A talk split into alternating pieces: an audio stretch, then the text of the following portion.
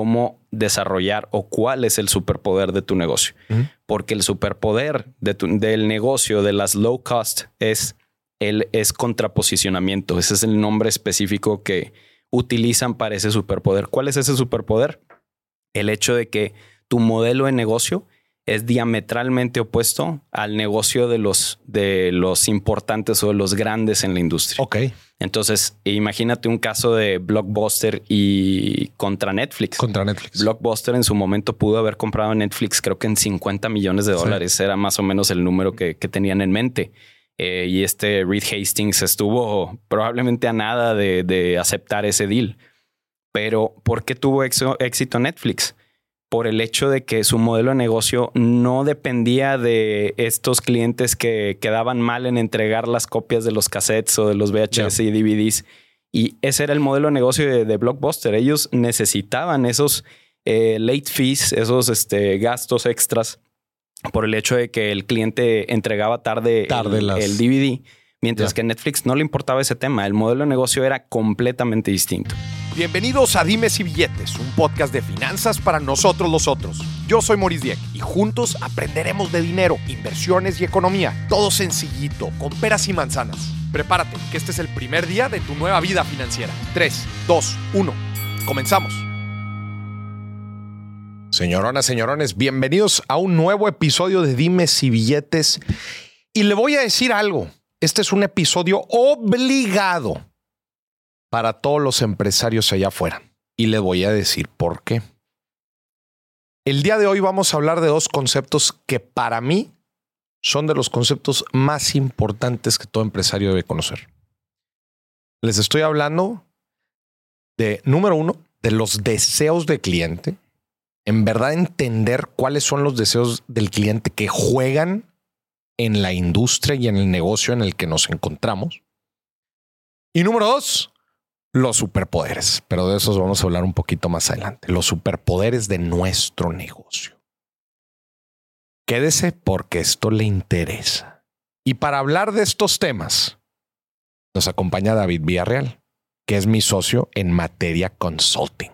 Bienvenido, David. ¿Cómo estás? Muchísimas gracias, Mauricio. Un gustazo este, estar en, esta, en este auditorio contigo, platicar ahí con, contigo y obviamente con tu audiencia.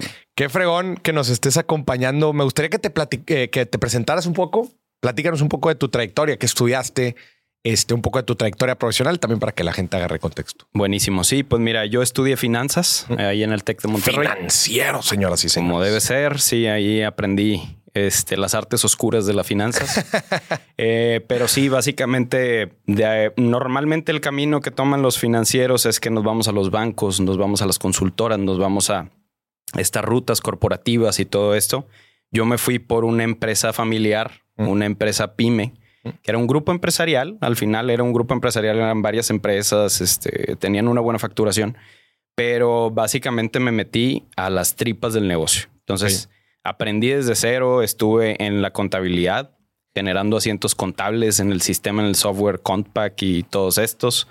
Eh, estaba en facturación, estaba en, trabajando con los bancos y pues me fui involucrando en diferentes roles y en diferentes responsabilidades del negocio. Durante, estuve básicamente 12 años de vida profesional ahí. Eh, y terminé, o sea, de empezar en el área de administración y finanzas, terminé como director adjunto del grupo empresarial. Órale. Entonces, lo padre fue que, pues obviamente conocí de todo, todo. desde la A hasta la Z del negocio, que obviamente ahora en esta dinámica nueva que tengo en consultoría, que tengo ya un par de años trabajando en consultoría, eh, pues me ayudó muchísimo, ¿no? Tener esa óptica desde adentro del negocio que todos los empresarios saben que pues es muy fácil tal vez pensar desde la óptica de solamente ventas, solamente administración, solamente finanzas, pero que sabemos que es un, es un ecosistema que, que funciona entre sí y es un modelo ahí que tenemos que ir trabajando, mm, ajustamos una cosa aquí y se mueve otra cosa acá. Entonces, obviamente la parte de, de haber estado en un grupo empresarial, en una pyme, me ayudó muchísimo ahora que estoy desde, la, desde el otro lado de la cancha como consultor, ¿no? Claro, ¿no? Y, eso que mencionas que estuviste desde la parte más operativa hasta, hasta la dirección adjunta, pues te permite ver una, una pues tener una visión más completa de cómo funciona y cómo opera un negocio. Fíjate que hablando del rol del consultor, hay tres cosas que para mí eh, son, son extremadamente valiosas dentro de la labor del consultor. Número uno, su visión integral, su visión y su, integral y transversal dentro del negocio. O sea, justamente el tener esta visión y experiencia de las diferentes funciones dentro del negocio y cómo van conviviendo. Es decir, cómo convive comercial con operaciones, cómo conviven la dirección con la parte operativa, la estrategia con el día a día, cómo funciona la rendición de cuentas, el esquema de compensación, la estructura organizacional, estructura y cultura organizacional, claro. los sistemas. O sea, empiezas a ver los negocios como el cuerpo humano, imagínate, compuesto por sistemas. Así es y cómo el dinero va fluyendo en todo, ¿verdad? Y una decisión en A, cómo repercute en B. Exacto. Esa para mí es uno de los principales valores que da valores del consultor. La segunda, la segunda sin duda tiene que ver con la ceguera de taller. Esta visión de un externo. Los empresarios operamos, vamos en el día a día, estamos trabajando todos los días y se, y se nos puede dificultar encontrar eh, los problemas porque estamos todo el día taloneándole. Exacto. Y dices, que venga un externo con una mente fresca, con experiencia de industria y de bola dice, mira, esto estos, estos son los principales problemas. Pero quizás no te has dado cuenta porque estás con una visión así enfocada a lo que te ha tocado hacer en el negocio. Exacto. Y por último, el análisis crítico que es no irse con la primera hipótesis. ¿verdad? Así es. O sea, el, consultor llega, genera sus hipótesis y hay que validarlas. Oye, ¿por qué se cayeron las ventas? ¿Por qué se cayó la rentabilidad? Oye, este, ¿por qué bajó la productividad? ¿Por qué estos indicadores están más bajos? no te vayas con la finta. Hay que rascarle, hay que investigar, hay que irse a los datos para poder descubrir la, la problemática. Ese para mí son de los tres valores fundamentales que aporta un consultor a una empresa. Sí, estoy completamente de acuerdo y no solo también viéndolo desde otra óptica, no es esa visión de 10 mil pies que a veces, oye, están en las trincheras los, los empresarios diario apagando fuegos, yo la expresión que uso es básicamente se están comiendo un cereal de, puro vidrio roto este, todos los días, lidiando con problemas que por supuesto que no los dejan dormir en las noches, preocupados por mil cosas y a veces se nos olvida lo más importante, que es obviamente no perder de vista ese objetivo o esa línea hacia la que se quieren eh, atacar. ¿no? Que es como la visión o la estrategia. Fíjate que eh, platicábamos la vez pasada cómo yo explico esto en, los diferentes foros y cuando estoy con empresas. Yo explico que tener un negocio es como andar en bicicleta. Ok. Si, si tú te vas fundamentalmente a analizar la acción de andar en bicicleta, es fundamentalmente dos cosas. Tú estás pedaleando, la labor que haces con los pies, la labor física de pedalear. Ajá. Y número dos, pues el, volante. Tú vas manejando el volante que lo vas manejando a conforme vas viendo. ¿Estás de acuerdo? O sea, tienes que ver el camino y mueves el, eh, y mueves el volante y a la vez estás pedaleando. Eso es una empresa. El pedaleo es la operación, es el día a día. Pero la lo que tú ves en el camino y el volante, eso es la estrategia. Claro. De nada sirve que tú veas el camino y sepas por dónde ir si no estás pedaleando y, y pedaleando de una forma eficiente. Así es. Y de nada sirve que estés pedaleando como loco si te, si te sales del camino. Claro. Es una labor en conjunto, es una labor dual. El problema en la pequeña y mediana empresa es que son buenísimos y bueno, hay veces no tan buenos, pedaleando. Claro.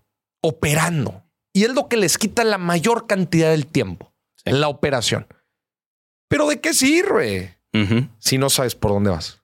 inclusive, hoy, y como un paréntesis agregándole a esa alegoría de la bicicleta, Súmale que la llanta de adelante puede que esté ponchada. Tenían este, estas llantitas de apoyo y ya se les voló una y al mismo tiempo el volante también está moviéndose para otros lados. Entonces, obviamente son mil cosas que tienen que estar malavariando los, los empresarios y que a veces se les olvida cuáles son las cosas más importantes, ¿no? Y hablábamos al principio de este concepto tan importante de los deseos del cliente. ¿Qué son los deseos del cliente?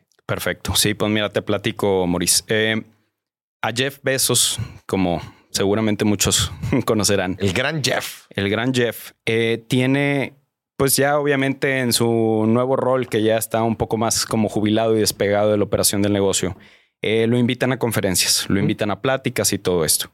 Y en las conferencias suele aparecer la misma pregunta. Es muy recurrente esta pregunta y siempre la gente que lo va a escuchar le preguntan, Jeff, ¿Qué es lo que va a cambiar en 10 años? ¿Hacia dónde vamos y qué va a pasar en 10 años? ¿Qué es lo que quiere el cliente en 10 años? Que eso es lo que todo el mundo pregunta, ¿no? Esa es la, pregunta típica. ¿Qué vayan hacia adelante?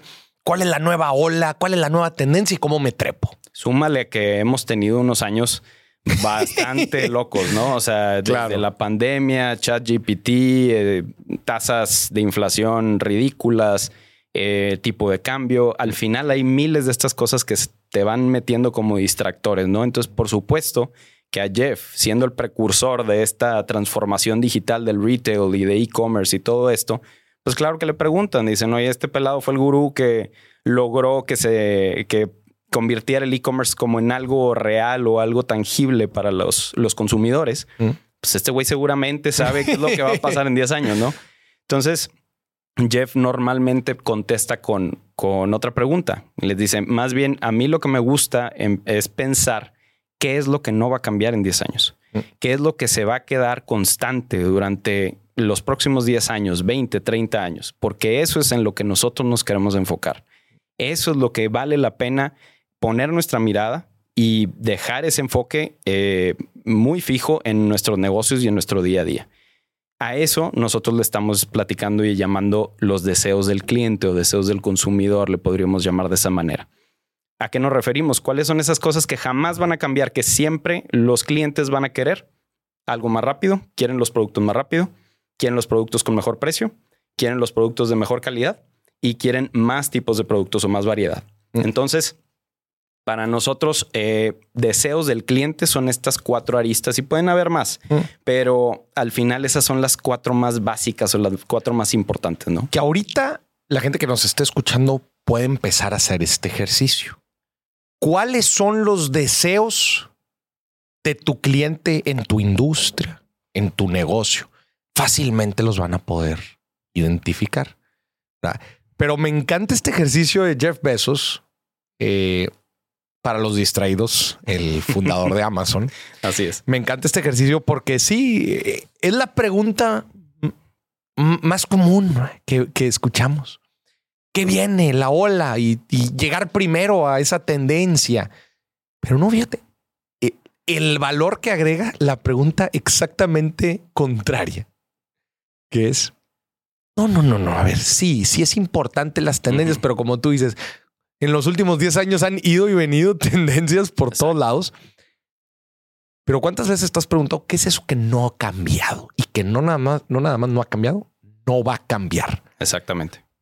Porque luego hay, hay gente muy buena trepándose a olas. A las olas, sí, sí, sí. Buenísimos trepándose a olas que no duran mucho.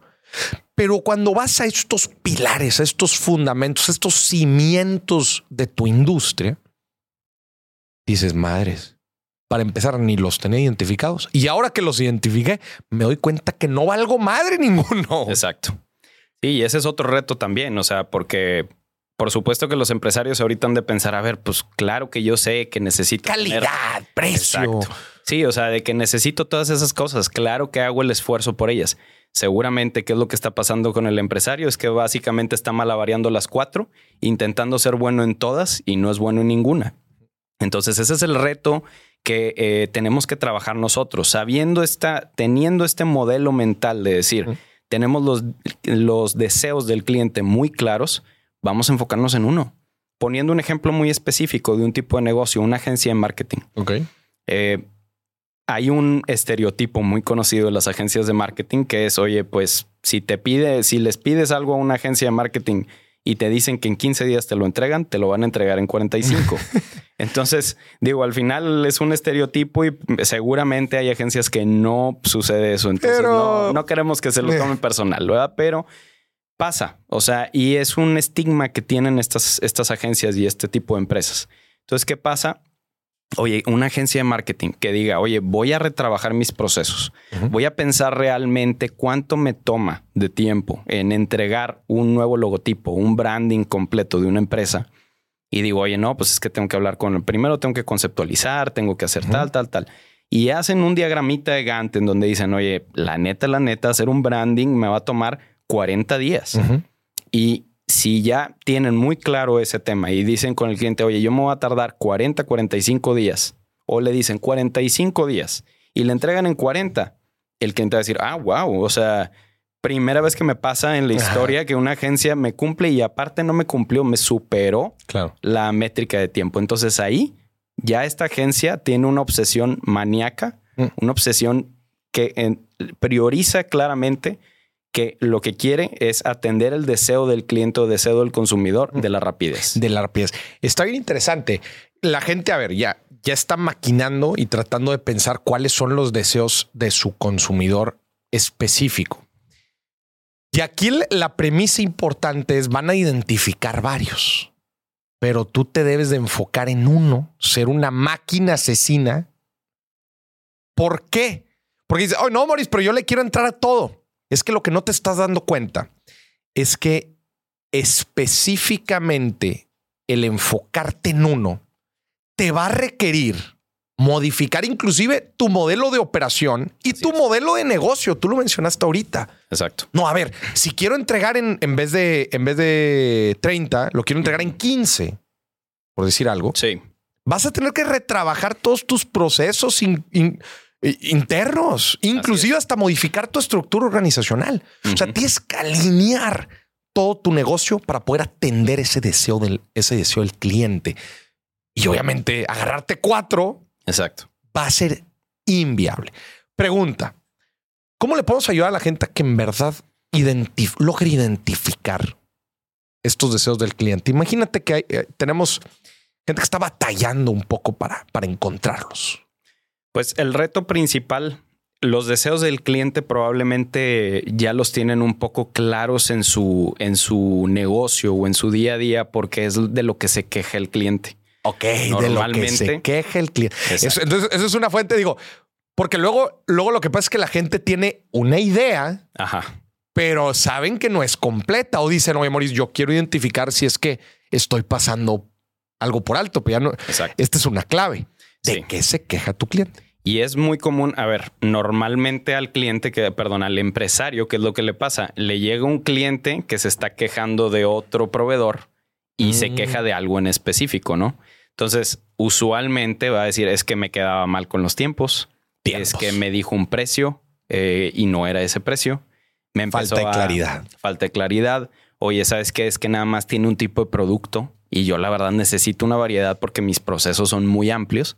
Ahí estamos hablando de disponibilidad de, productos. de productos. Y oye, no sabes que mi otro proveedor era muy carero. Entonces digo que carero es muy subjetivo, ¿verdad? Pero em, ese era el otro reto. Entonces estás hablando del precio.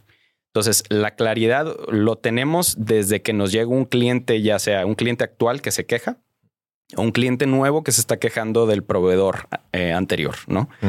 ¿Cuál es el reto aquí? O sea, porque si dices, bueno, ok, ya identifiqué cuáles son esos deseos del consumidor, cómo me enfoco o a cuál me enfoco de estos y cómo lo ataco.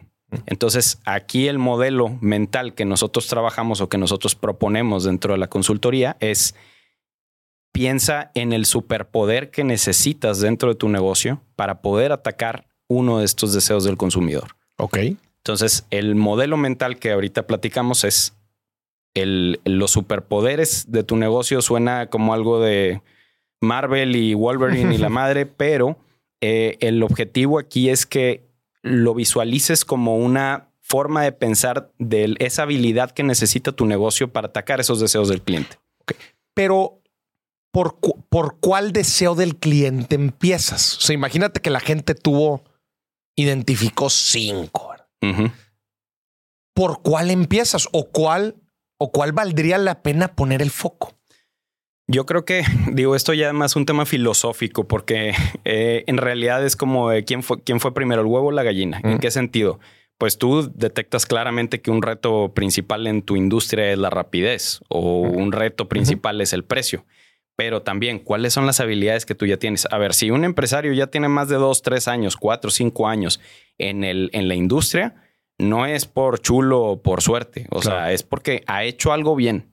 Entonces, también algo que es muy importante es que detectemos cuál es, qué es esa cosa, qué son esas cosas que el empresario ha hecho bien hasta ahorita para poder prosperar en el mercado. Porque también eso al final es un reto importante. Ese, ese es como un análisis eh, del historial, ¿verdad? O sea, de, de, los empresarios de, a ver, ¿cuál, cuál, ¿cuál de estos deseos del cliente has atendido muy bien Así es. Que te han traído hasta ahorita. Exacto. Que, han dado los resultados que tienes ahorita y probablemente lo van a poder identificar. ¿Qué le diríamos a alguien que va empezando, verdad? Porque justo cuando tú estás empezando, no los emprendedores, pues nos sentamos, ponemos estas cinco cartas enfrente, que son los, los cinco deseos del cliente, llamémoslo así. Y tú dices, oye, quiero crear un negocio que se enfoque en esta carta, este deseo del cliente. ¿Cómo poder identificar cuál es la buena? Pues al final, usualmente, digo, no estoy diciendo que funcione para todos los casos, ¿verdad? Porque a veces lo que quieres es, estás en la industria de la contabilidad y te quieres meter en algo completamente ajeno. Claro. Pero usualmente lo que pasa es que alguien que está emprendiendo ya tiene experiencia dentro de ese nicho o ese, esa industria a la que va a trabajar. Entonces, normalmente ya trae un bagaje, ya trae así como una experiencia que eh, esta persona puede decir, oye, yo sé que las agencias de marketing no, las quiero traer de bajada, pero le traigo el ejemplo fresco. Ya sé que todas tienen ese problema de que no cumplen con sus tiempos. Ya. Entonces ahí es en donde yo me debería enfocar. Ahí está. Identificaste de todas las cartas, de todos los deseos del cliente, identificas de la oferta de negocios o de competencia que hay actualmente, dices, mira, yo sé que a todos les duele esto. Así es. Imagínate en una industria, por poner un ejemplo, ¿eh? donde todas las agencias de marketing son bien careras. Y dicen, ¿saben qué? Pues yo traigo la carta del precio. Y todo lo que, todo lo que los demás ofrecen, chingón. Pero yo traigo, el yo traigo el precio. Es como la historia de las low cost, de las aerolíneas low cost. Exacto. Donde dijeron, oigan, ¿por qué viajar en avión debe ser tan caro. ¿Qué dijeron todas las aerolíneas? Pues es que no estás viendo todos los costos que tenemos y no estás viendo nuestros márgenes y no es lo que nos cuesta mantener, darle mantenimiento a los aviones y pues no estás. Y dijo, dijeron los low cost, a ver, neta, o sea, ¿y por qué tienes todos esos gastos? Oye, ¿y qué pasa si, si, si ponemos más asientos dentro de los aviones, apretamos un poquito más el espacio. Oye, es que ya vi que tu, tu, tu avión pasa mucho tiempo, tiempo estacionado. Sí. Pues yo voy a cambiarlo y lo voy a tener todo el tiempo volando. Oye, y, pues tú. Los cacahuates. Los cacahuates, pues ahora te los voy a cobrar. Claro. Y dice, no, no, no, ¿sabes qué? Lo que antes la gente creía de que no se podía jugar con el deseo del cliente, del precio dentro de la industria eh, aeroespacial. No, Claro que sí se puede. Sí. ¿Sabes qué? Y yo voy a... Pero para eso es que tuvimos un episodio con una low cost, con el dueño de una mm. low cost. Pero para eso, toda la aerolínea tiene que modificar su modelo de negocio y su modelo de operación para poder atender ese deseo del cliente. Y para eso es un rollo. Inclusive nos platicaba, no, pues es que para empezar tienes que comprar aviones del mismo tipo, todos. Ajá. Para el mantenimiento. Para que el mantenimiento sea igual. Para, los pilotos. la capacitación de los pilotos, todo igual. Cobras lo que cobras todos los alimentos. Este, el juego está en que el avión esté volando la mayor cantidad posible, no lo, no lo, tengas estacionado. Un sinfín de cosas que otras aerolíneas no se preocupan por sus precios. Pero si tú quieres ofrecer esos precios, ese es el modelo operativo que tienes que poner. Si no, no te va a salir el tiro. Sí, claro. No, y de hecho, aprovechando que mencionas el caso justamente de las aerolíneas, eh, y lo que mencionaste sobre estas personas o eh, estas personas que quieren emprender o que quieren iniciar su negocio, para una aerolínea que ya existe, que ya es un incumbent y que ya tiene tiempo trabajando en el mercado, que se convierta en low cost es 99% imposible, porque ya tienen una realidad y ya tienen un modelo de negocio, una propuesta de valor que es completamente asíncrona a, la de, a la de low cost, ¿no? Tienes que destruir toda la empresa y volverla a construir. Es como si a un banco le dices que se convierte en una fintech. Exactamente. No, papá, pues ya están todos los procesos, hay un mundo de gente y... No, ¿qué hacen? Mejor compra la fintech. Exacto. Mejor cómprala y métela aquí a la estructura. Es más, ni la meten a la estructura, la mandan a unas oficinas aparte. Para que no se malen. Para que no se malen. Claro. Hay dos cosas aquí importantes que me gustaría platicar yo cuando empecé, justo cuando empiezo eh, en, mis primeros meses de trabajo, me metieron a la parte comercial de, de, una empresa gigante, una triple A, y me mandaron, necesito que descubras los deseos del consumidor de tres segmentos de cliente distintos. Están divididos los clientes, están divididos en clientes triple A, doble A y A había diferentes parámetros. Los AAA eran clientes que te facturaban, que eran, les vendías cantidades gigantes, eran clientes muy fieles, mucha antigüedad. Haz cuenta que era tu, cliente ideal. Sí. El cliente AAA. Y después tenías el, el AA y el A. Haz de cuenta que el A era un cliente muy reciente, muy reciente. Apenas te conocía. Y yo me fui a campo a entrevistarlos. Haz de cuenta que yo agendaba citas y yo me sentaba con los clientes, yo traía mi cuestionario, pero un cuestionario, básicamente el objetivo del cuestionario era decirles en otras palabras, a ver, carnal, ¿por qué me compras? Era eso. Sí, Descubrir. Y la respuesta era justamente eso. Pero te podrás imaginar que variaba muchísimo entre los clientes que llevaban años. Claro. Entre los nuevos. Los que llevaban años, muchas de sus respuestas se enfocaban a es que nunca me has quedado mal una garantía. Oye, ¿no? o sea. sí, oye, nunca me has quedado mal. Quizás no tienes el mejor precio, pero sabes que probar otros y que me queden mal dentro de mis procesos, no. Yo, yo ya con la garantía de que nunca me has quedado mal, yo contigo estoy muy feliz. Eso nos decían los AAA. Y luego los clientes A, que no me podían decir eso porque no llevaban suficiente tiempo con nosotros. Sí ellos les gustaba mucho la calidad. Y decía, probé tu producto y aquí estoy. Entonces eso te empieza a decir bastante, por ejemplo, algunas cosas. Te, empieza a dar mucha inteligencia en mercado. Para empezar, el cliente va, o sea, una, de las de los deseos del consumidor, sin duda en esa industria, era la calidad. Claro.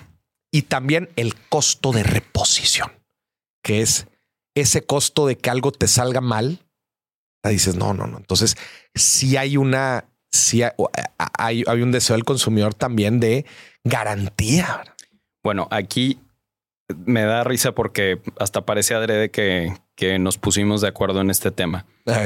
Pero hablando específicamente, primero voy a hablar de lo de las aerolíneas de low cost. ¿Por qué? Porque el modelo ataca específicamente lo que queríamos platicar también, que es cómo desarrollar o cuál es el superpoder de tu negocio.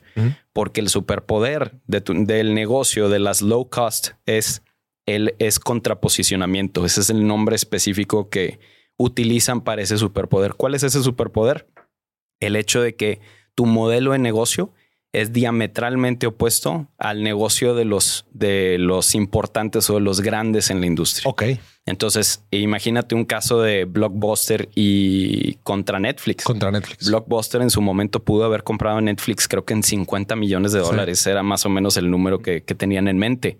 Eh, y este Reed Hastings estuvo probablemente a nada de, de aceptar ese deal. Pero, ¿por qué tuvo éxito Netflix? Por el hecho de que su modelo de negocio no dependía de estos clientes que quedaban mal en entregar las copias de los cassettes o de los VHS y DVDs. Y ese era el modelo de negocio de, Blockbuster. Ellos necesitaban esos eh, late fees, esos este, gastos extras por el hecho de que el cliente entregaba tarde, el, el, DVD Mientras que a Netflix no le importaba ese tema. El modelo de negocio era completamente distinto. Mm. ¿Qué es lo que pasa? Blockbuster no puede competir contra Netflix y Netflix, pues ya sabemos la historia. Ya éxito. sabemos la historia. Mismo caso en las low cost. Ahorita, de hecho, en México, pues las low cost dominan el mercado. La empresa más rentable, aerolínea más rentable en México, Así es. Viverbus. Exacto. Ahí nomás, más rentable. Sí. Y casi regios. Sí. Y el- la, otra, la otra cosa también que, que justo cuando, cuando personas están tratando de, de- de entrar en una industria, emprender dentro de una industria. Ahorita tú mencionaste algo bien interesante. Decías, eh, si ya tienes experiencia en una industria, aprovecha para encontrar pues estas cosas que les duele al cliente.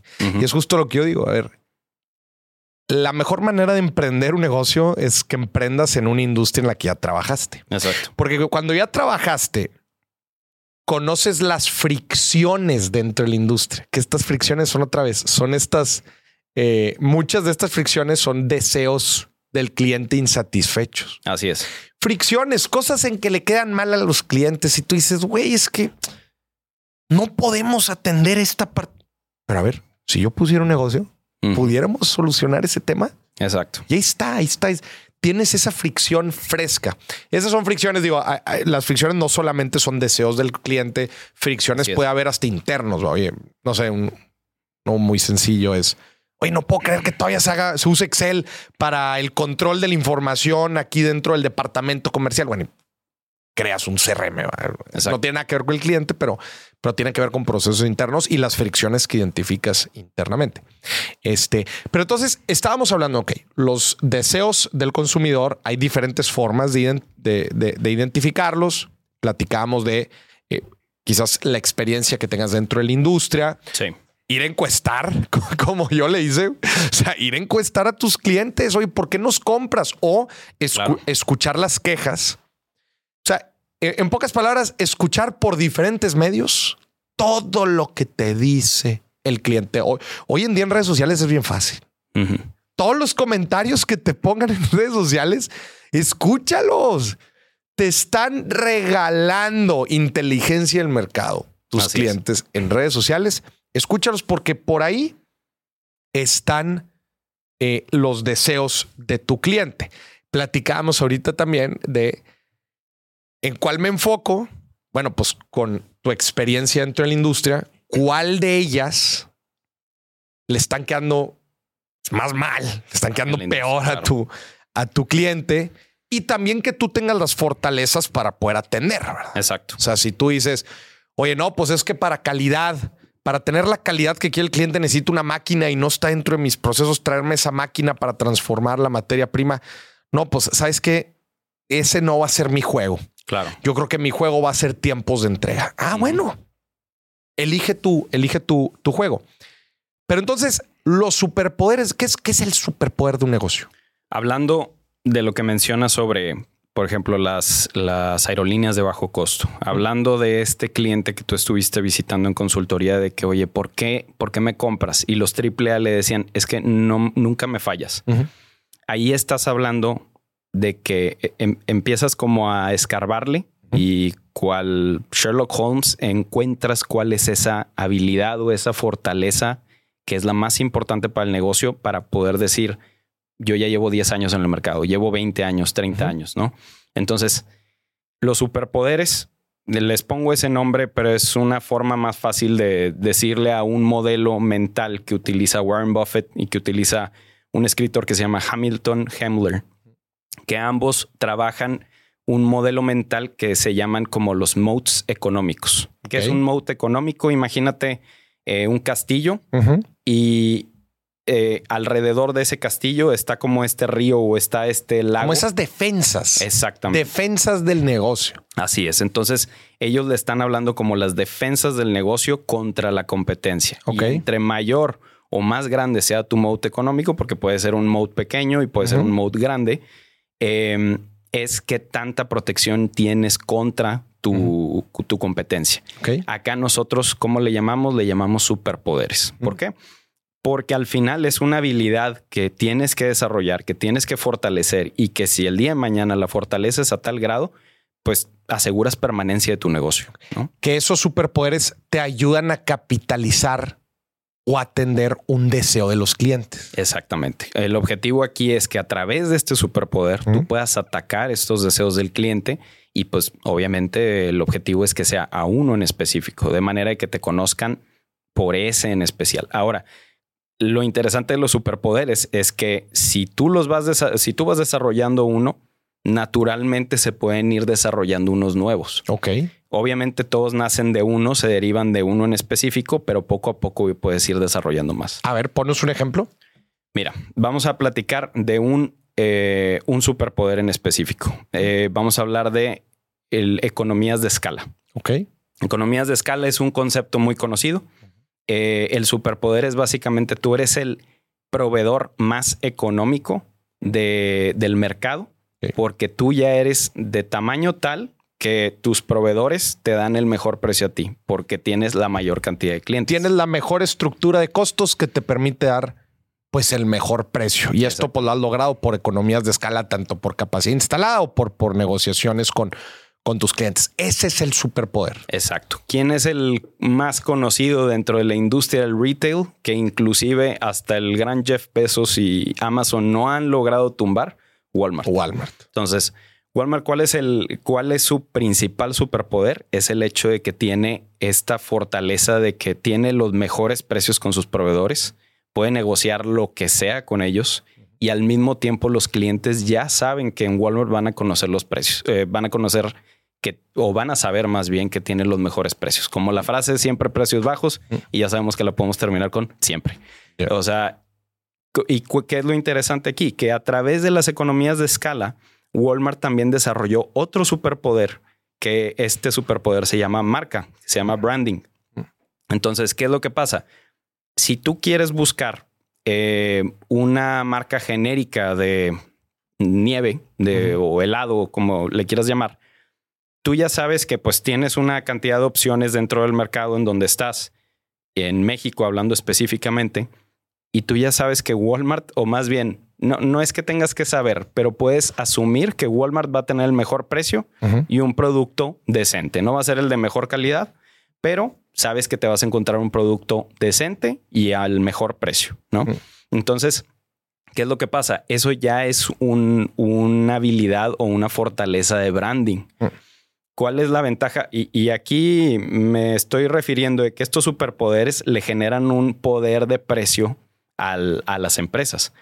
Pero por el simple hecho de las economías de escala de Walmart, ellos pueden inclusive subirle un poco el precio por el simple hecho de que ya todo el mundo va a Walmart porque saben que tienen el mejor precio, pero a su vez ellos consiguen buen precio con el proveedor y al mismo tiempo el cliente dice, mira, para no batallar, prefiero ir a Walmart porque sé que ponle tú que puedo encontrar otro si batallo, encuentro otro proveedor que me consigue el mismo producto a menor precio, pero es Walmart, ya es garantía.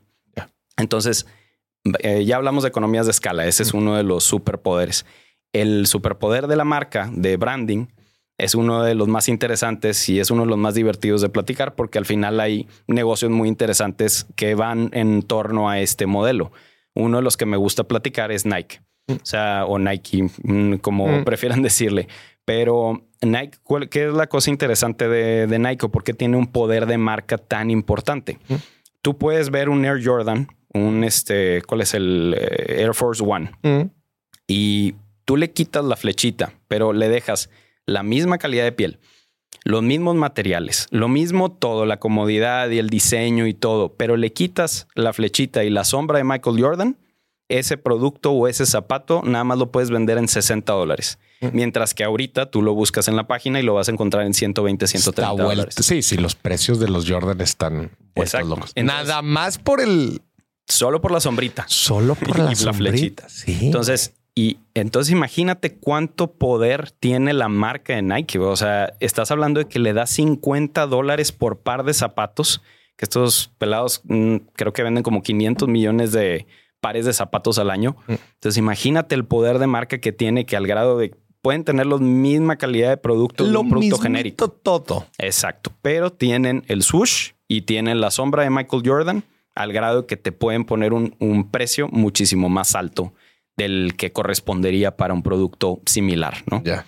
Entonces, está interesante, o sea, cómo Walmart eh, de un superpoder, vaya que clave dentro del mundo del retail, lo tan poderoso como es el precio en el mundo del retail.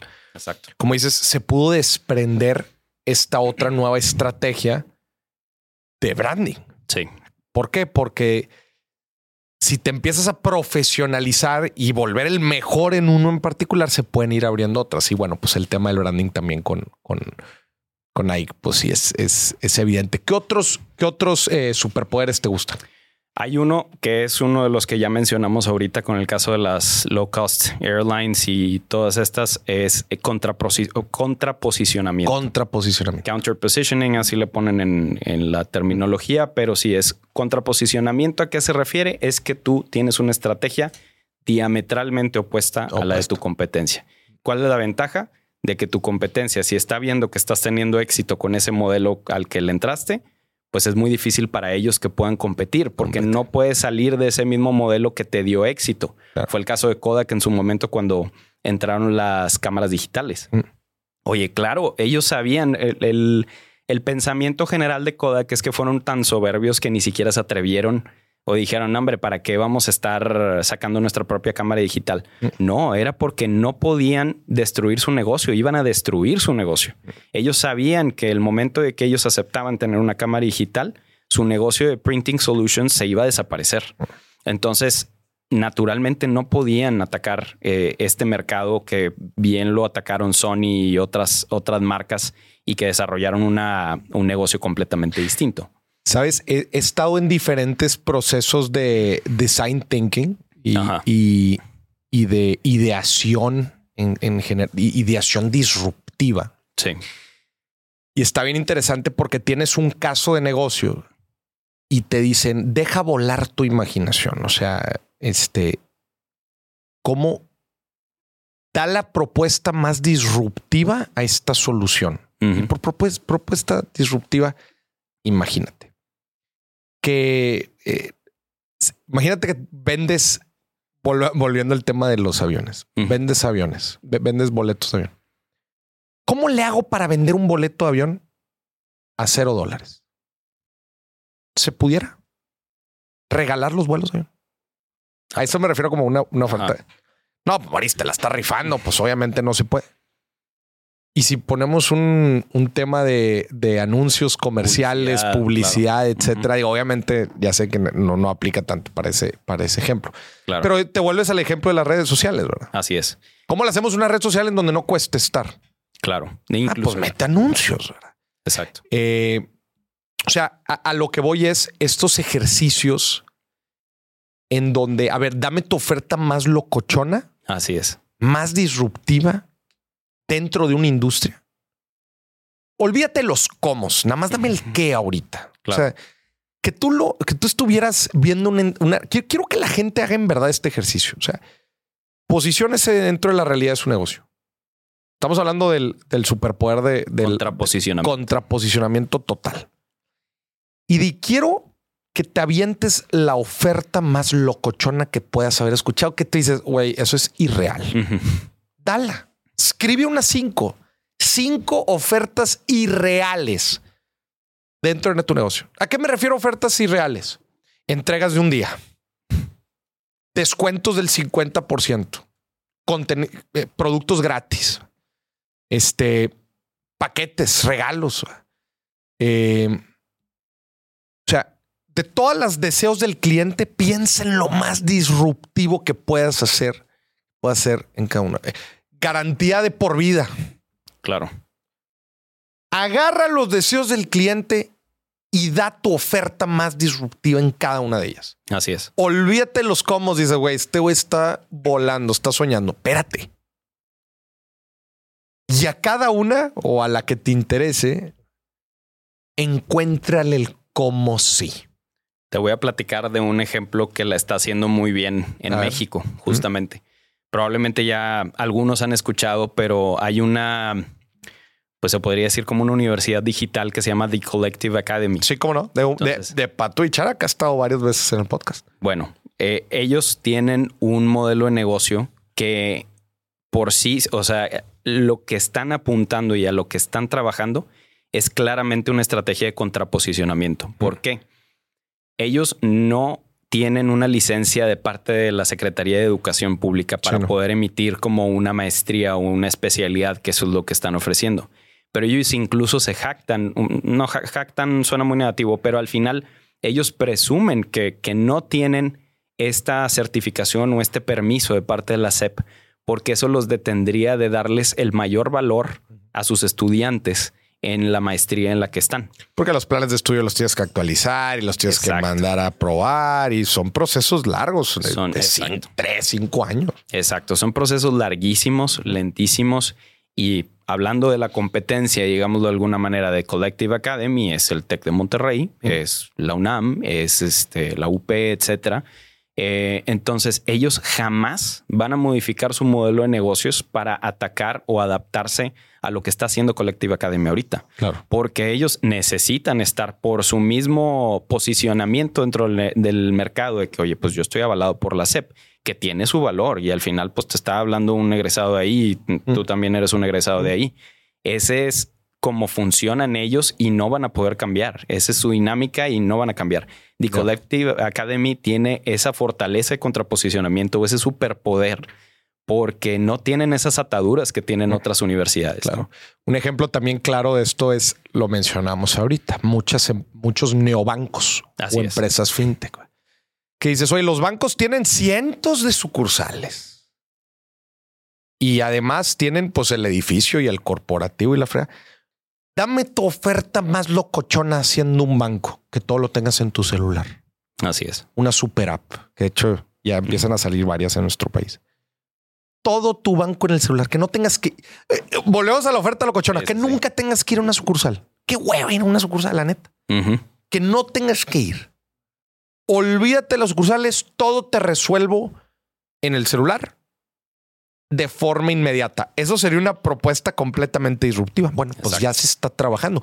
Y les aseguro una cosa, en 5 o 10 años, los bancos que no se adapten, y se van a quedar algunos en el camino, que no se logren adaptar a una super app, que ese es el, ese es el, el, gran futuro de la banca, se van a quedar en el camino.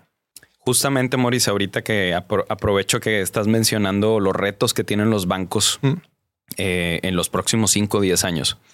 Una de, los, una de las fortalezas o de los superpoderes que tuvieron hasta los últimos años los bancos, inclusive también hasta las telefónicas, estos Telceles y estos Movistars es el superpoder de los costos de sustitución o switching costs. Ok. ¿Cuál es el reto de este superpoder? Que no es algo muy positivo, no es, no es un superpoder que te guste presumir que lo tengas. ¿Por qué? Porque significa que tienes a tu cliente acorralado o tienes a tu cliente atrapado. ¿Qué es lo que pasa con un banco? Oye, de repente tienes una cuenta desde hace 10, 15 años porque ni siquiera sabes cómo cancelarla. Ya, o sea, y dices, oye, y te siempre te juegan con la idea de que, ay, es que tiene mucha antigüedad la cuenta. Entonces, pues mejor no la elimino porque pues no la quiero eliminar o cancelar porque pues ya tiene antigüedad y eso tiene valor ahí en mi estatus crediticio, ¿no? O sea, piensan de una manera de que si la cancelan es un caos. La, la sola flojera de pensar de irte a meter a una sucursal. Exacto. Abrir una cuenta, no, hombre, qué bueno, la neta. Ajá pero también es culpa de los mismos bancos, ¿verdad? que lo hacen todo bien complicado. Entonces dicen, a ver, para tener una cuenta de débito tengo que tener una muy buena razón como para cambiarme. Lo de las tarjetas ya es diferente. Va, oye, pues esta, tarjeta está buena y, lo que sea, ¿no? Pero sí, justo como ese proceso mental de decir cuál es el costo de cambiarme. Así es.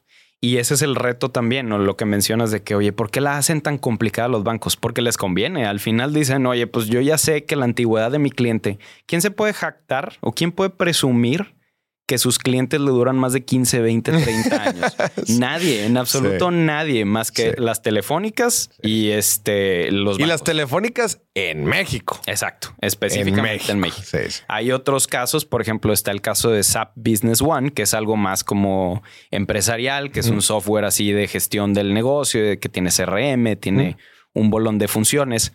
Ahora, o sea, los negocios, inclusive yo lo viví en, en la empresa en donde yo estaba al momento de implementar el SAP, es, es como un, un matrimonio tan fuerte de tus procesos con, con el sistema que dices, sobre la fregada, yo no me salgo de aquí. No, no, no. Cambiar un ERP dentro de un negocio, no. Ah, es un dolor de cabeza. Súmale los costos de consultoría, súmale los costos de implementación, capacitación, licencias, un bolón de, de cosas que ni siquiera sabías que tenías que contemplar. Más la operación continua, ¿verdad? Porque el negocio sigue operando. Exacto. y que le vas a desconectar ahí los sistemas, ¿o qué rollo? Exacto. Entonces, oye, también eh, es un reto hoy por hoy dentro de los negocios poderse salir de este tipo de RPs porque ya están demasiado casados con ellos, inclusive sabiendo que tal vez no son la solución correcta para su negocio. Claro. Tal vez dijeron, oye, sabes que esto era demasiado para nuestros procesos, necesitábamos algo más sencillo.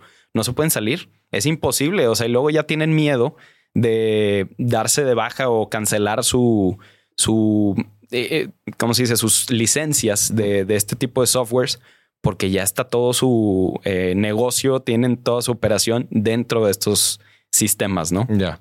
Entonces ese modelo o ese superpoder de switching costs o costos de sustitución tiene una connotación muy negativa, pero al mismo tiempo lo puedes ver de manera positiva, como el caso de tu cliente o de tu cliente de consultoría que entrevistó a los AAA mm. y dijeron, oye, es que no me quiero ir contigo porque siempre, nunca me has quedado mal. Mm. ¿Por qué me voy a ir con alguien que me promete un precio súper agresivo y todo lo que tú quieras, pero que, como dicen, más vale malo conocido. Sí. Pero en este caso es más vale bueno conocido, ¿no? Conocido. Porque definitivamente, oye, existe un riesgo importante al momento de cambiarte de, proveedor, de cambiarte de proveedor. Y especialmente real cuando estás hablando de una pequeña y mediana empresa. Digo, esta claramente no era una pequeña y mediana empresa, pero eh, el, eh, cuando tú eres una pequeña y mediana empresa, el llegar a estos, este tipo de acuerdos con tus proveedores o con tus clientes, de decir, oye, encontré un proveedor que no me falla.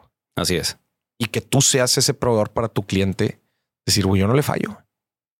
Justo lo, lo mencionaba la otra vez en una conferencia y decía, es que en México es un gran diferenciador nunca quedarle mal a tu cliente, o sea, hacer las cosas bien cosas bien hecho, bien hechas. Si vas a trabajarle a tu cliente, trabájale bien. Así es. Yo digo, es que me ha tocado gente tan mal quedada. Que dices, güey, cuando encuentro a alguien que lo hace bien, no te me vayas nunca. tengo que pagar un premium. Bueno, hombre, pero ya tenemos una relación y hay lealtad y lo que tú quieras. Exacto.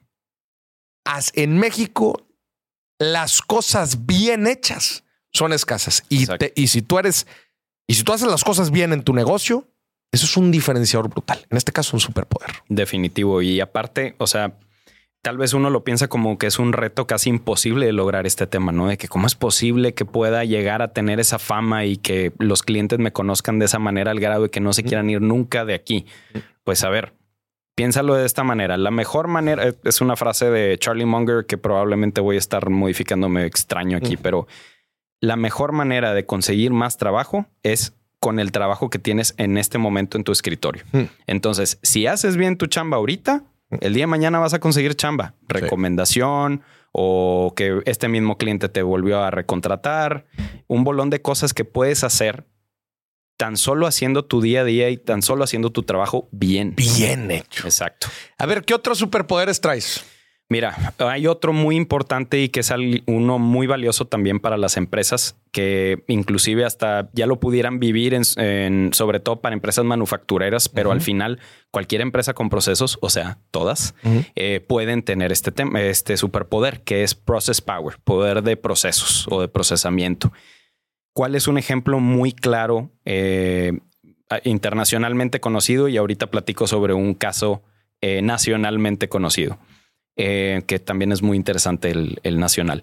Pero el internacional se podríamos hablar de Toyota. Mm. Toyota es uno de los principales precursores, no lo desarrollaron ellos, pero ellos eh, fueron de los principales implementadores del Lean Manufacturing. Este concepto de eh, mejora continua, las 5 S, Pocayoke, un bolón de herramientas que les permitían a ellos poder ser los mejores fabricantes de, autos en, en el mundo.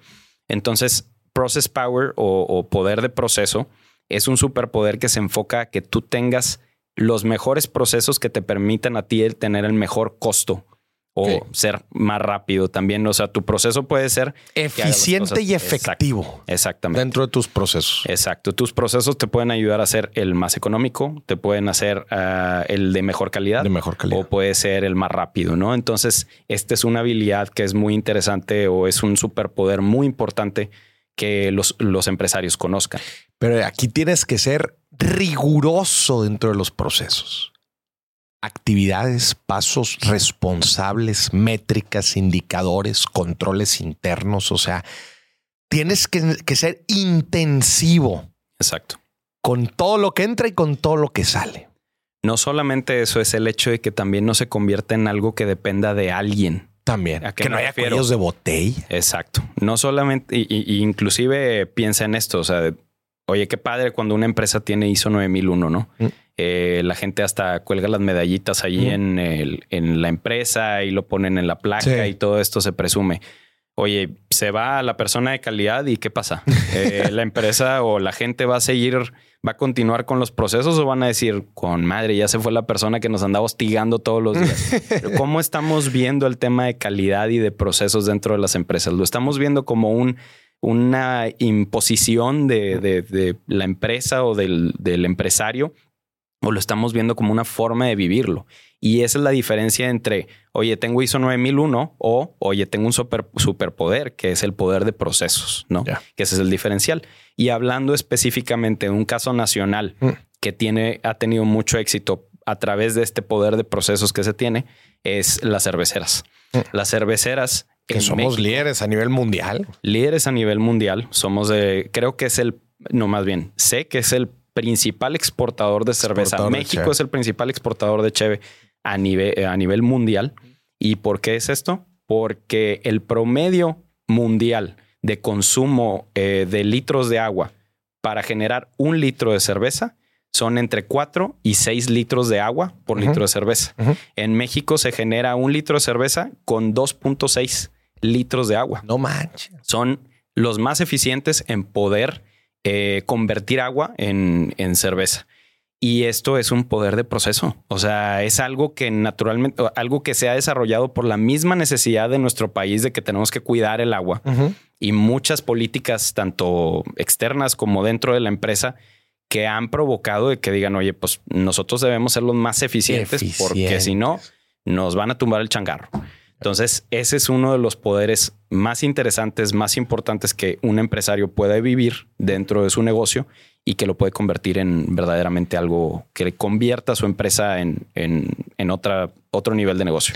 Señoras y señores, le estamos platicando aquí de los superpoderes porque al principio del episodio usted hizo un ejercicio. Hizo el ejercicio de identificar los deseos del cliente. Y usted analizó su industria, analizó la competencia y usted identificó pues cuáles eran los principales deseos que jugaban en el entorno. También identificó si es que usted estaba atendiendo uno en particular. Ahora le preguntamos, con los diferentes superpoderes, ¿cuántos hemos platicado? ¿Cuatro? Platicamos de cuatro, sí. Cuatro, pero todavía hay más. Así es. Le pregunto yo a usted, ¿cuál es el superpoder de su negocio? ¿A qué está jugando? Usted es un maestro de los procesos que le permite dar una oferta de valor de calidad y a buen precio. Usted tiene un branding y un posicionamiento de mercado brutal. Usted está jugando economías de escala que le permiten, pues, obviamente, tener una oferta de valor eh, a buen precio. Pregúntese, al platícanos otros superpoderes uno que vamos a dejarle también a la gente ese, esa espinita. Así es. Sí, no, el objetivo es de que también estén muy interesados en, en seguir aprendiendo sobre este modelo mental. Claro. Al final. Eh, Son modelos mentales. Exacto. Lo importante es que lo veamos. A ver, y esta no es la verdad absoluta. Los modelos mentales es como los mapas. Los mapas no son el terreno. Los mapas son una aproximación de la realidad que nos ayudan a poder encontrar el rumbo, ¿no? Y así es como debemos de pensar en los modelos mentales que estamos, más bien de los superpoderes que estamos platicando ahorita, que es un modelo mental. Entonces, uno que me, que me encanta a mí platicar, que es uno de los más difíciles de poder lograr o alcanzar, es el recurso escaso o el recurso, eh, eh, le dicen atrapado o recurso cautivo. Ajá, el recurso cautivo o corner resource. Em, ¿A qué se refiere esto? Em, en México, un ejemplo muy claro de este tipo de corner resource o de recurso cautivo es las concesiones de gobierno. Mm. Hay una empresa muy interesante que cotiza en bolsa que se llama Pinfra. Es una desarrolladora de, proyectos de infraestructura muy, muy grandes. Y ellos tienen en su poder la concesión de la autopista más importante de todo el país, que es la carretera o la autopista México-Toluca.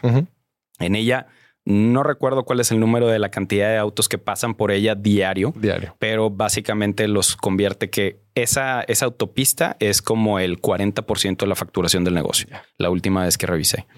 Eh, entonces, ¿Cuál es la ventaja? A ver, no va a haber otra autopista de México-Toluca. Habrá las libres y todo lo que tú quieras, pero la única autopista permitida por el gobierno es la que tiene PIM. Tienes ese negocio cautivo. Exactamente, tienes ese negocio cautivo. Otro muy interesante y, también muy divertido de investigar son los, los aeropuertos. Las tiendas en los aeropuertos. Exacto. Los aeropuertos tienen un modelo muy interesante porque al final ellos también trabajan bajo concesión no puede existir otro aeropuerto dentro del área en donde están ellos y eso les permite tener unos costos muy específicos o más bien precios para las aerolíneas y también por ende con la cantidad de tráfico que tienen diario, eso les permite a ellos cobrar una buena cantidad de lana de rentas para las en las tiendas que están dentro de, claro. de estos aeropuertos. También los estadios. Los Funciona muy similar a los estadios. Exacto. O sea, al final e, es, esta, es este candado que, se pudiera llamar de esa manera, eh, que les permite disfrutar de un cierto monopolio local. Inclusive también existen las pedreras, las cementeras, también fusionan bajo este esquema de que dices, oye, pues soy el único que está permitido aquí por temas regulatorios y todo lo que tú quieras, entonces soy la única pedrera aquí, entonces domino este mercado. Y también para que alguien me compita, el costo logístico para traer piedra y traer material es. Es, altísimo. Entonces, en realidad, no tienes competencia a la redonda por el simple hecho de los costos logísticos. Entonces, estamos hablando como un recurso cautivo y que inclusive también lo podemos ver desde la óptica de, oye, soy la única tienda de abarrotes o soy la única ferretera eh, dentro de un área de la redonda de tal vez 100, 200, 300 metros, pensando desde esa óptica de, de espacio físico. Mm. Entonces, ese modelo es muy interesante de ver de cómo puedes lograr que, que tu negocio funcione bajo esa dinámica. Bajo esa dinámica. Es retador, pero a ver, existen. Ese es el, ese es, creo que ese, en, en esa es la conclusión, ¿no? O sea, ¿bajo qué dinámica está jugando tu negocio? Así es. ¿Cuál es el superpoder que está, que para el cual te estás apalancando, con el cual te estás apalancando para poder atender los deseos del cliente correctos? Exacto. Y también, o sea, lo puedes pensar de, a ver, yo tengo una agencia de marketing, volvemos a las agencias. Eh, ¿Cómo, o sea, qué, qué, qué tipo de superpoder puedo tener yo? A ver, de rápido se me ocurre que contraposicionamiento puede ser tan por el simple hecho de que todas las agencias de marketing tienen este, este reto del tiempo. Esa es una. Eh, branding también, si te, tú te empiezas a desarrollar y empiezas a desarrollar esta habilidad de entregar en tiempo y forma eh, los proyectos que desarrollas, te vas a desarrollar una marca. Claro. Al grado que van a decir, oye, pues vete con esta agencia porque siempre te van a quedar bien. Tienen fama y ya eso es un valor de marca que tú el día de mañana lo puedes cobrar. Porque, oye, si alguien quiere rápido las cosas, le va a costar. Entonces siempre va a existir esa demanda de, oye, yo lo quiero rápido y pago lo que sea. Y en las agencias de marketing creo que sí pasa mucho es el del posicionamiento. Digo, viéndolo en mi caso, yo no he cambiado la agencia de marketing con la que trabajo porque no es tanto el precio, sino yo sé que me van a hacer cosas espectaculares. Entonces te vas más como la parte de, calidad. dices, pues la neta, yo no trabajo las carreras. Entonces, si me entregas en una, dos, tres semanas, pues no tengo tema, pero lo que me entregues tiene que ser simplemente precioso de ver. Así es. Y no me fallan, es, es impactante, no me fallan, no me muevo. Exacto. Porque para mí el costo, porque además ya conozco a la gente, eh, confianza. Hay confianza, conocen la marca. Exacto. No le muevas, papá. Ahí está. Es, ese es uno de los retos o ese es uno de los logros más importantes que puede tener una empresa, ¿no? Inclusive, bueno, hablando del caso de, marca, eh, ¿cómo podrías pensar que tal vez una marca de carne de res eh, pueda tener un poder de económico? A ver, la carne de res es similar o es muy parecida en la mayoría de los lugares. Obviamente un, productor, eh, un negocio de rastro o de una carnicería te puede decir lo contrario, pero un consumidor que no sea de Monterrey, porque evidentemente aquí tenemos una fama de conocedores de este tema, pero cualquier otra persona o en general muchas personas no, no podemos lograr diferenciar el valor de un, tipo de carne u otra. Claro. Entonces, ¿qué pasó o cuál es un negocio interesante que está funcionando bajo este esquema? Es Certified Angus Beef.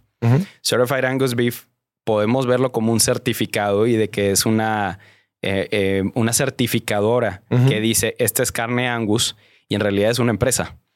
No es verdaderamente una, certificadora, pero ellos tuvieron la inteligencia de ponerse el nombre Certified Angus Beef para decir, oye, pues va a parecer que nosotros estamos certificados por quién, quién sabe, pero eh, tienen ya un valor de, de precio que al grado que tú ves esa marca en el supermercado y dices, me voy por esa. Me voy por esa. ¿Por qué? Porque dice ahí que está certificada de quién. Pues quién sabe, pero exactamente. Digo, lo certifica.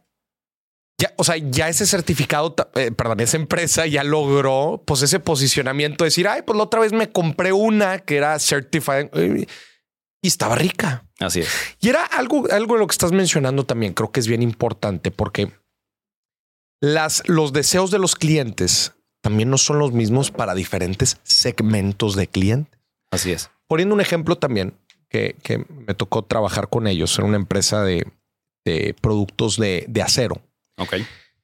Y dentro de los productos de acero que tenían era, eh, pues estaba la disyuntiva interna de nos enfocamos en, en los analizando los deseos del cliente, nos enfocamos en calidad o nos enfocamos en precio. Claro. Eso era la gran disyuntiva, ¿no? Y creo que en muchos negocios funciona igual. Nos enfocamos en, precio o en calidad. Y cuando la primera pregunta era, bueno, ¿y qué valora el cliente? Sí. ¿Cuáles son los deseos del cliente? Y cuando analizaba sus segmentos de clientes, claramente podías identificar dos. Unos eran los distribuidores o comercializadores y otros eran los usuarios finales. En este caso, eran, eran automotrices, eran plantas automotrices que usaban estos, eh, estos, estos insumos de, de acero. Al distribuidor o al comercializador, que era el segmento A, ¿qué crees que le importaba? La conveniencia, rapidez, tal vez agilidad de precio. Ah, ya. De, precio y calidad. precio. ¿Por qué? Porque ¿cuál es el negocio del comercializador? Comprar barato, vender caro. Claro, definitivamente. Y ese es el y margencitos. Así es. Entonces llegaba, ¿no? Llegaban los, los comercializadores allá a la tienda y decían, estás muy caro. Para mí no es negocio. ¿Y qué crees que valoraba el usuario final? Las automotrices, las OEMs. ¿Qué crees que valoraban? La calidad, por supuesto. 100% la calidad. Güey. Sí, sí, sí. a mí no me importa pagar caro, pero a mí no me falles con la calidad. Entonces eran dos segmentos diferentes y sí, sí se tenían que, el, el, modelo operativo tenía que cambiar para ver a cuál de los dos clientes querías atender. Claro. No tenía que ser un 100 ser, un, juego de suma cero por completo, pero, pero sí se tenían que tomar decisiones, porque si te ibas a enfocar por calidad, te platicaba, pues tenías que comprar ciertas máquinas, tenías que invertirle en la parte de procesos, para que, o sea, era y si nada más era vender a los comercializadores, pues hasta podrías comprar nada más acero chino, hombre, y les vende. Está asqueroso, pero no importa. Pues que te salga barato para después podérselos vender a ellos. Así es dos segmentos de clientes completamente distintos, con funciones completamente distintas y objetivos distintos, valoraban dos cosas completamente distintas. Y los dos funcionan. los dos funcionan. La decisión que se tomó fue irse por, em, por atender principalmente a los usuarios finales Mm. Irse por la calidad. ¿Por qué? ¿Por qué, Moris? porque justamente ya habían invertido en una máquina eh, que les que los diferenciaba mucho de su competencia. Procesos, o sea, sus procesos están muy, pero muy bien hechos para poder atender este segmento de clientes y su valor agregado en realidad estaba ahí. Así es. Eh, y, y, y para el otro segmento tenían un mundo de competencia, un mundo de competencia y era literal estarse peleando por centavos. Súmale al tema de la lealtad. No existe Sí, lealtad. no, cero, cero. es. Entonces decía ni al caso estarme peleando con los comercializadores, con la competencia que por cada centavo me mandan a la fregada. Oye, vamos a meterle a este superpoder de los procesos para poder sacar unos productos brutales y además, pues trabajarle a las automotrices. Pues imagínate, contratos a 10 años y Exacto. un, pero- pero todo, todo lo alinearon porque Claro. tuvieron que modificar sus procesos comerciales. No es lo mismo venderle a un comercializador que venderle a un OEM, venderle a una automotriz. Algo más transaccional en vez de algo más. Eh, más robusto. El, Así el es. proceso para venderle a una automotriz es de seis meses, Exacto. pero en seis meses cierras 10 años de trabajo. Así es.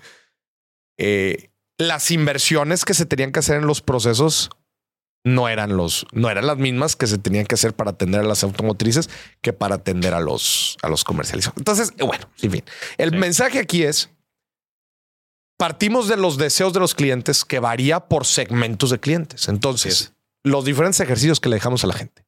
Primero, identificar los diferentes segmentos que tienes de clientes. Segundo, cuáles son los deseos de sus de estos segmentos del cliente. Y tercero, identificar la estrategia de superpoder en la cual vas a con la cual vas a jugar y te vas a apalancar para poder atender a estos deseos que tiene tu cliente que quieres atender. Exacto. Y el objetivo es que si vas a decidir uno sobre la fregada, te vas por uno. O sea, el objetivo es que tengas una, un enfoque maníaco en ese superpoder que ataque a ese deseo del cliente en específico. No, De ese segmento. no estar particular. perdiendo tiempo en de que, oye, me llegó esta idea y esta otra idea, no sé qué. O sea, tienes que mantener esa visión de 10 mil pies Mm. para poder siempre acordarte de cuál es ese rumbo, cuál es esa flecha o ese North Star, como le dicen, eh, para no perder de vista cuál es el enfoque de tu negocio. No le dijimos todos los superpoderes a la gente, todavía falta. Pero no, pero vamos a dejarles picados también para que usted le interese seguir aprendiendo sobre Así estos es. temas tan chingones empresariales. También les queremos hacer una invitación a la gente.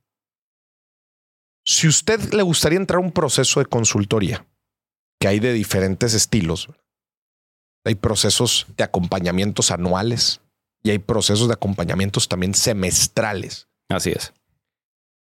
Tenemos una oferta. Sí, nosotros eh, en ya para hablando específicamente de la consultora de materia, eh, nosotros tenemos diferentes dinámicas de trabajo. Las hemos colaborado y hemos desarrollado en conjunto tanto Maurice como yo, eh, en donde el objetivo es que acompañemos al empresario de la manera en que ellos deseen, ya sea de una manera más intensiva, yéndonos a los fierros, trabajando mano a mano, o nos vamos a algo más estratégico, de visión, pensando en el tema de superpoderes como un consejo. El objetivo es quererlos invitar, los queremos invitar a todos los empresarios a que visiten nuestra página, eh, es materia.consulting, en donde podrán- Consulting en inglés. Así es. materia, como materia. materia, así es. Punto consulting. Así es, materia.consulting, en donde podrán encontrar un cuestionario. Este cuestionario, el objetivo es de que lo llenen. Es un cuestionario muy breve de unas 8 o 9 preguntas. Y el objetivo es que con ese cuestionario nosotros vamos a coordinarnos una llamada con ustedes para poder platicar y hacer un breve diagnóstico de qué es lo que necesita su negocio. Si necesitan un acompañamiento más intensivo o necesitan un acompañamiento más estratégico. No tiene ninguno, o sea, puedes tener ambos, no es uno excluyente del otro, pero al final lo que queremos es que tomen el primer paso de poder definir esta estrategia y este rumbo de su negocio. Y es que también dentro de la consultoría existen y, de los procesos de consultoría existen diferentes formas de trabajo que se adaptan a estilos diferentes de empresarios. Así es. Justo como lo mencionabas. De hecho, para mí uno de los que yo, eh, bueno, a ver, es que ambos se disfrutan mucho. El de el, el intensivo, Sí, el, el intensivo es bonito porque conoces transversalmente el negocio y, estás en los fierros del día a día, obviamente con, con, el esfuerzo eh, requerido. Claro. Y el, y el de consejo, el de consejo administración, el, el, más, el, proceso más estratégico, también es bonito eh, por, justamente por eso, porque la, la cúpula estratégica de un negocio, analizar las diferentes variables, los diferentes superpoderes, los diferentes deseos del cliente, también está interesante idear. Son dos partes completamente distintas otra vez. Uno es, una es la pedaleada, la otra es la visión y el volante.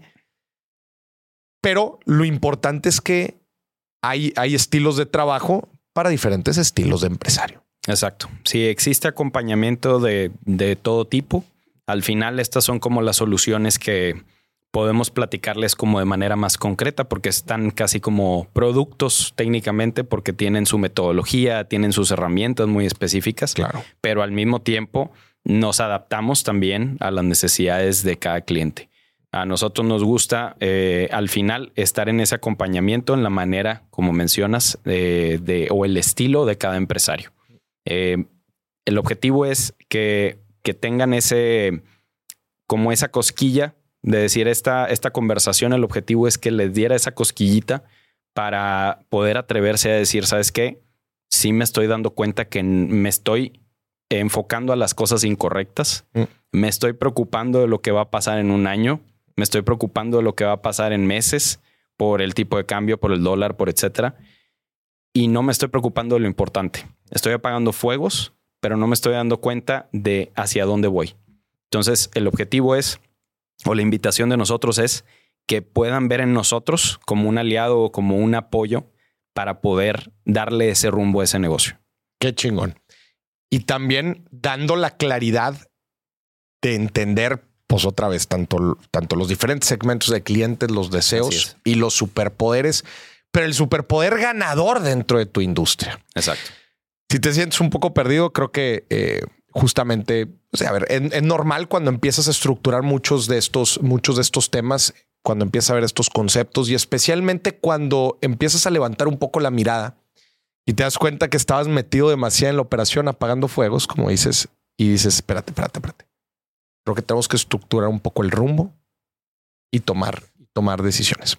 Entonces le hacemos la invitación a la gente entre a www.materia, ¿sí? como se escucha materia, Así es. punto consulting, que es consultoría en inglés. Y en el formulario es un formulario bien, pero bien sencillo, en donde va a poner algunos parámetros pues, principales de su negocio que nos ayudan a nosotros a poder perfilar el tipo de, de, de negocio, el tipo de necesidades que pudieras tener. Después vamos a agendar una llamada para platicar y aterrizar un poco más las diferentes necesidades que ustedes puedan tener y, eh, y echar a andar este proceso de consultoría para llevar su negocio a un siguiente nivel. Al final de cuentas, la pequeña y mediana empresa en, en Latinoamérica son desgraciadamente las más vulnerables ante un entorno tan cambiante. Luego cuando le agregas el tema de empresas familiares, le agregas todo un, otra parte de la ecuación, ¿no? Otra gran parte de la ecuación que estaría padre también después armar un episodio hablando específicamente de empresas familiares. Con gusto. Este, pero le agregas otra complejidad a la ecuación. Pero nos encantará poder platicar con usted y trabajar de la mano para llevar su negocio a un siguiente nivel, materializando resultados. Buenísimo. David, muchísimas gracias por acompañarnos. Qué gusto, qué gusto tenerte aquí demasiada carnita que estuvimos platicando sobre temas de negocio. Mucho por hacer. Y a ti que nos estuviste viendo y escuchando, este fue otro episodio de Dimes y Billetes. Hasta la próxima.